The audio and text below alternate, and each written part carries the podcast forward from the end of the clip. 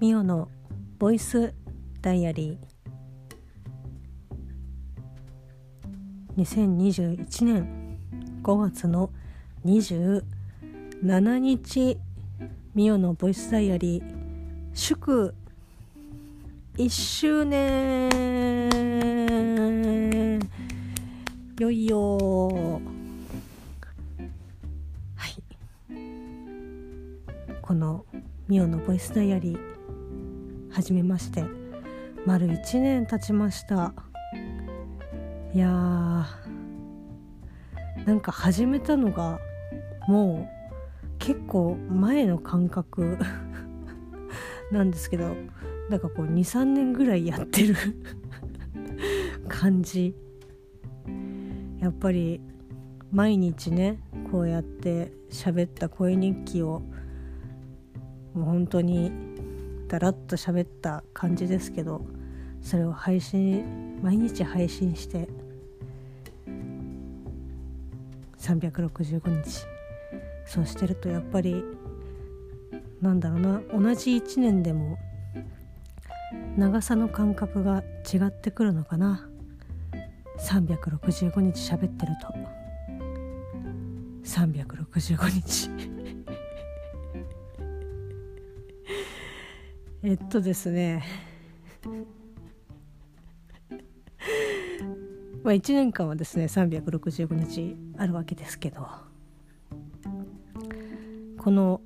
エピソード数まあ一応ねこの恋日記何日目っていう風に日数を書き留めながらこうやって配信をしてきたわけなんですけど、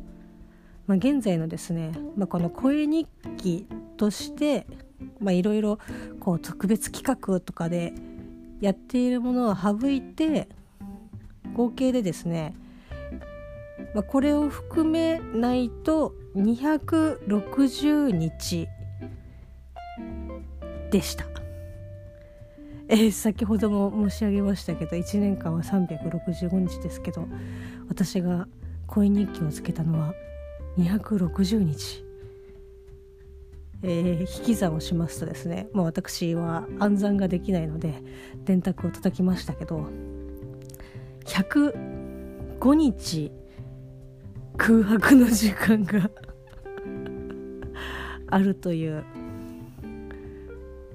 まあ約4ヶ月ですかまあ1ヶ月まあざっとねまあざっとですよ。30日と考えて。サザンが9で90で。まあ4ヶ月はないですけどまあ3ヶ月半ぐらいとかですかね。約。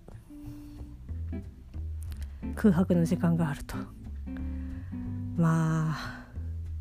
もう覚えてないですよね。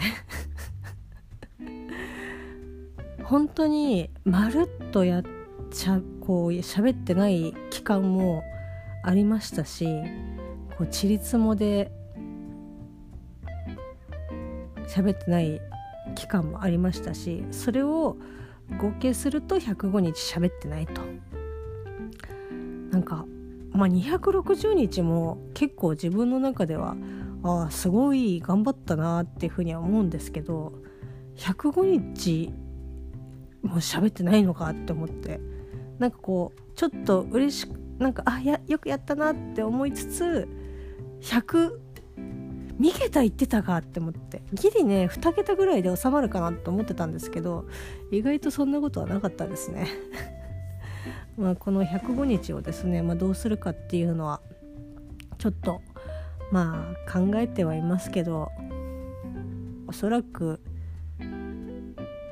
ーんまあ本当にふわっとした記憶しか残っていないというか記憶が残ってないですね。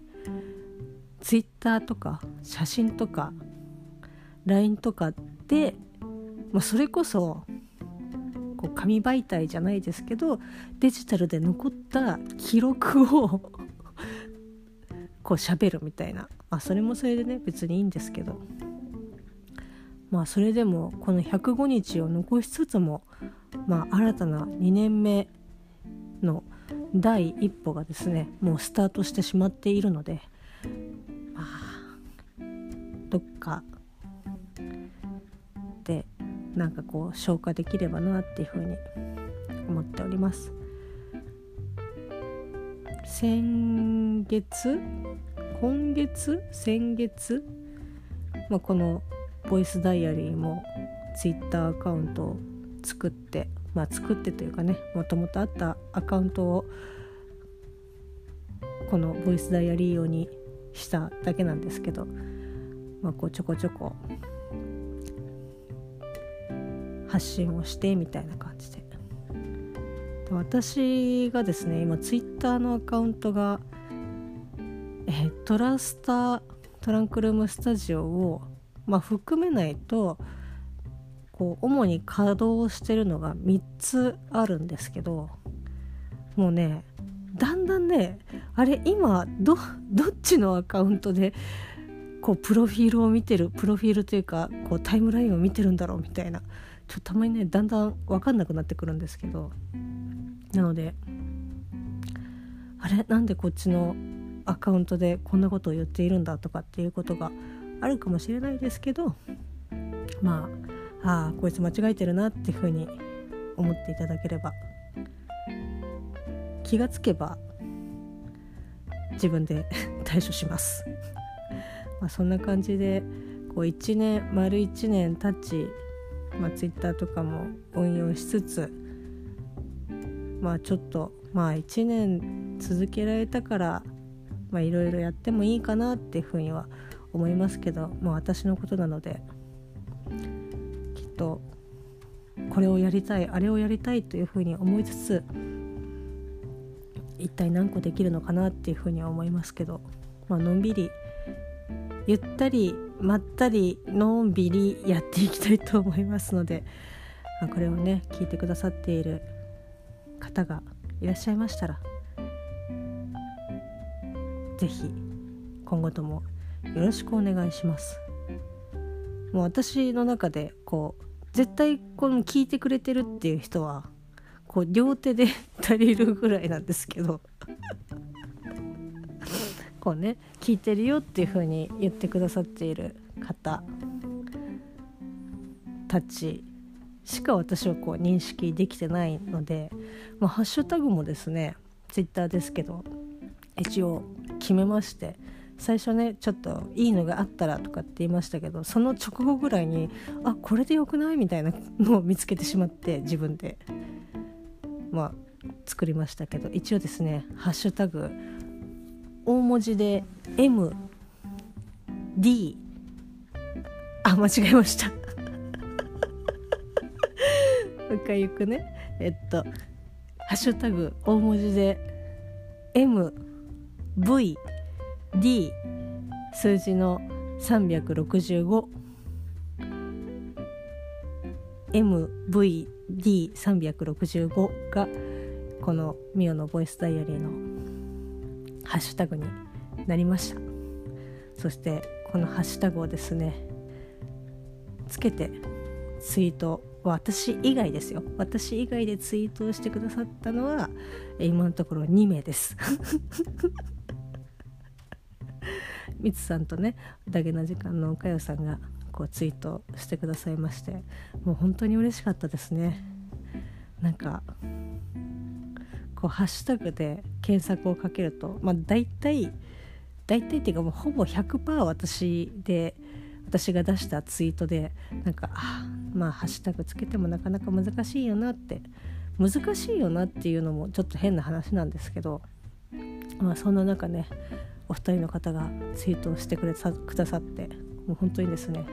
ありがとうございますっていう感じです。まあこのね1年経ちまして一応ですね聞き返しました。本当に。2020年の5月の27日の初めてのですねこの声の日記を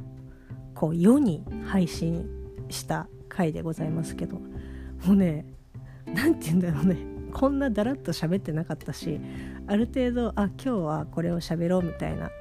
今日はっていうかこれを喋ろうって思ってなんとなく頭でこうこうやって喋ってとかっていう風にいろいろ考えての、まあ、第1日目だったんですけどタイトルがですね「芍薬ってすごい」まあ本当喋っただけあるなって思うのが結構ね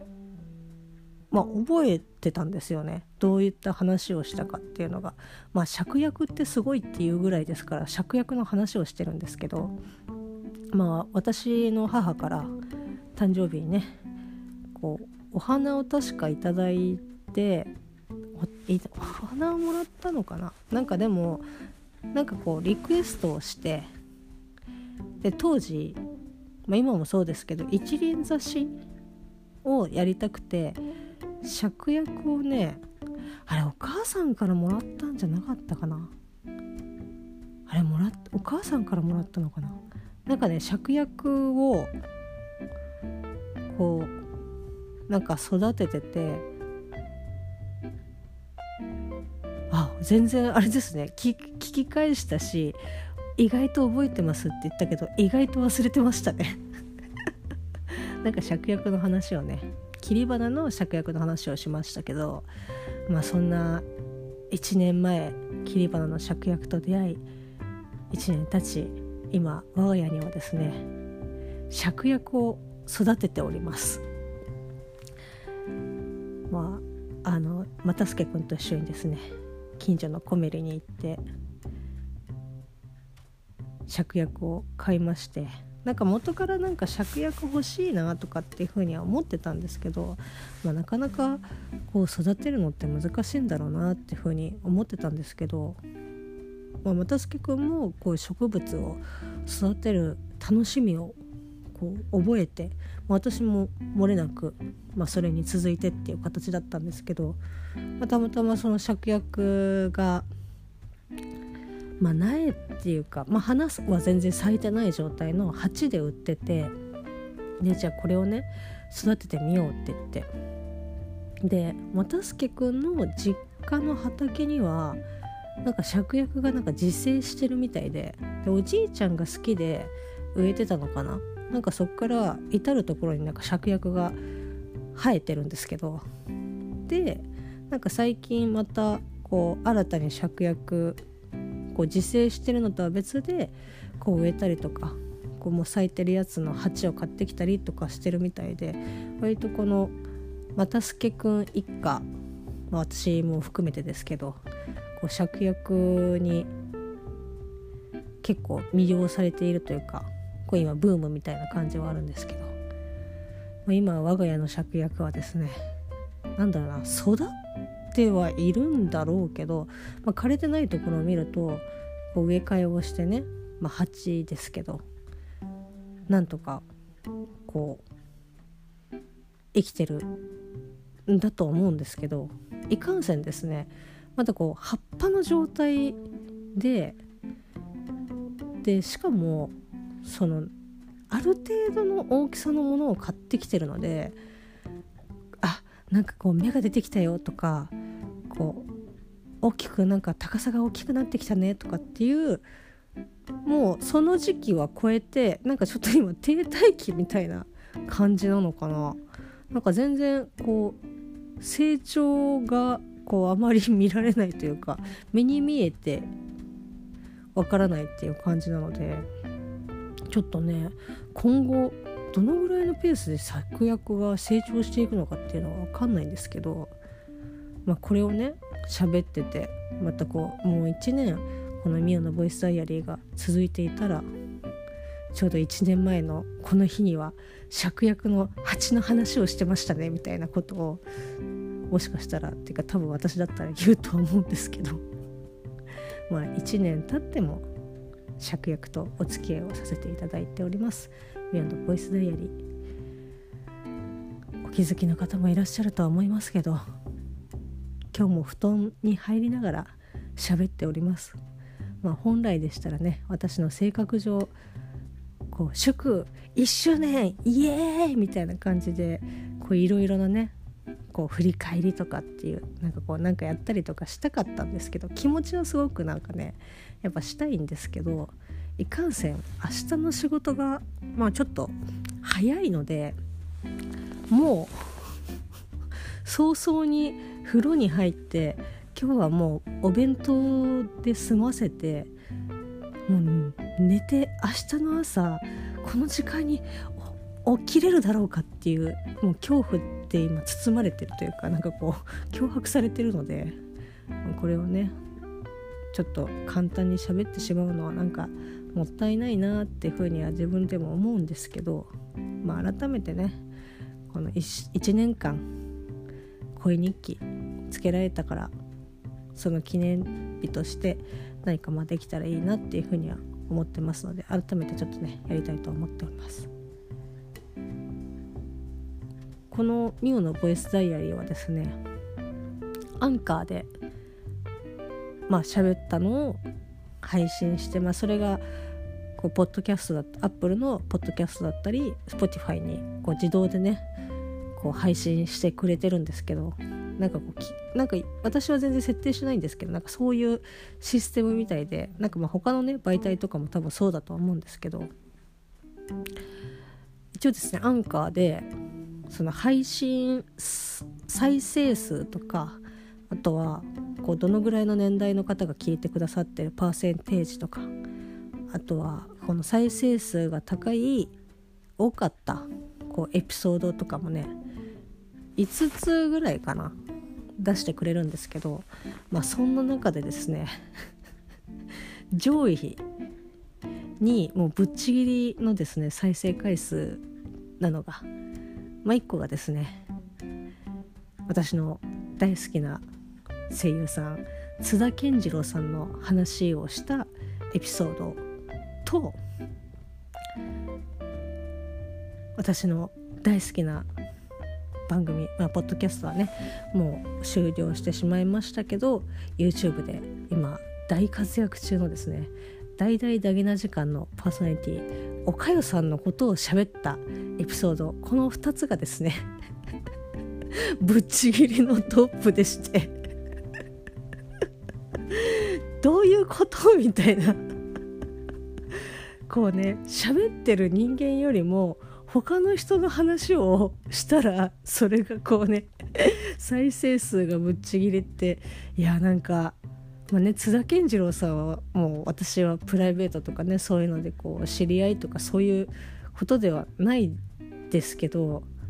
なんかこうなんか2人ともすごいなって。あとその次がね確か「リトルナイトメア2」の話をまあ、ちょっとねだけな時間の YouTube で「リトルナイトメア2」のゲーム実況の実況が配信されててそれについての感想を喋った回が、まあ、第3位という。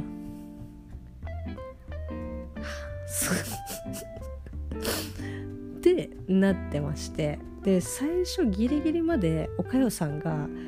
こう1位だったんですけどここ数日っていうかねあもうすぐ1年丸1年経つなと思ってそのエピソード再生数をちょっと確認したらちょっと見ないうちにですね岡谷さんは津田健次郎さんに抜かれていました。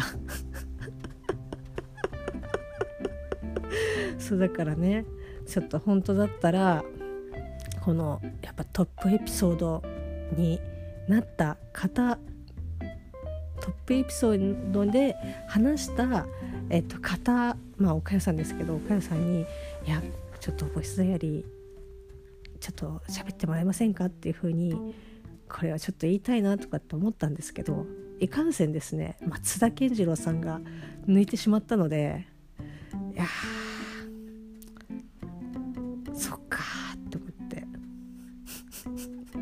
まあかといって津田健次郎さんがここで喋るってことはまあほぼ、まあ、可能性としてはゼロではないですけど、まあ、限りなくゼロですよね。なのでまあでもねいつかまあ津田健次郎さんもそうですし、まあ、岡谷さんもねそうですしあと小柴犬さんとかもそうですしかりちゃんとかもそうですしなんかもう この声日記のねイオのボイスダイアリーに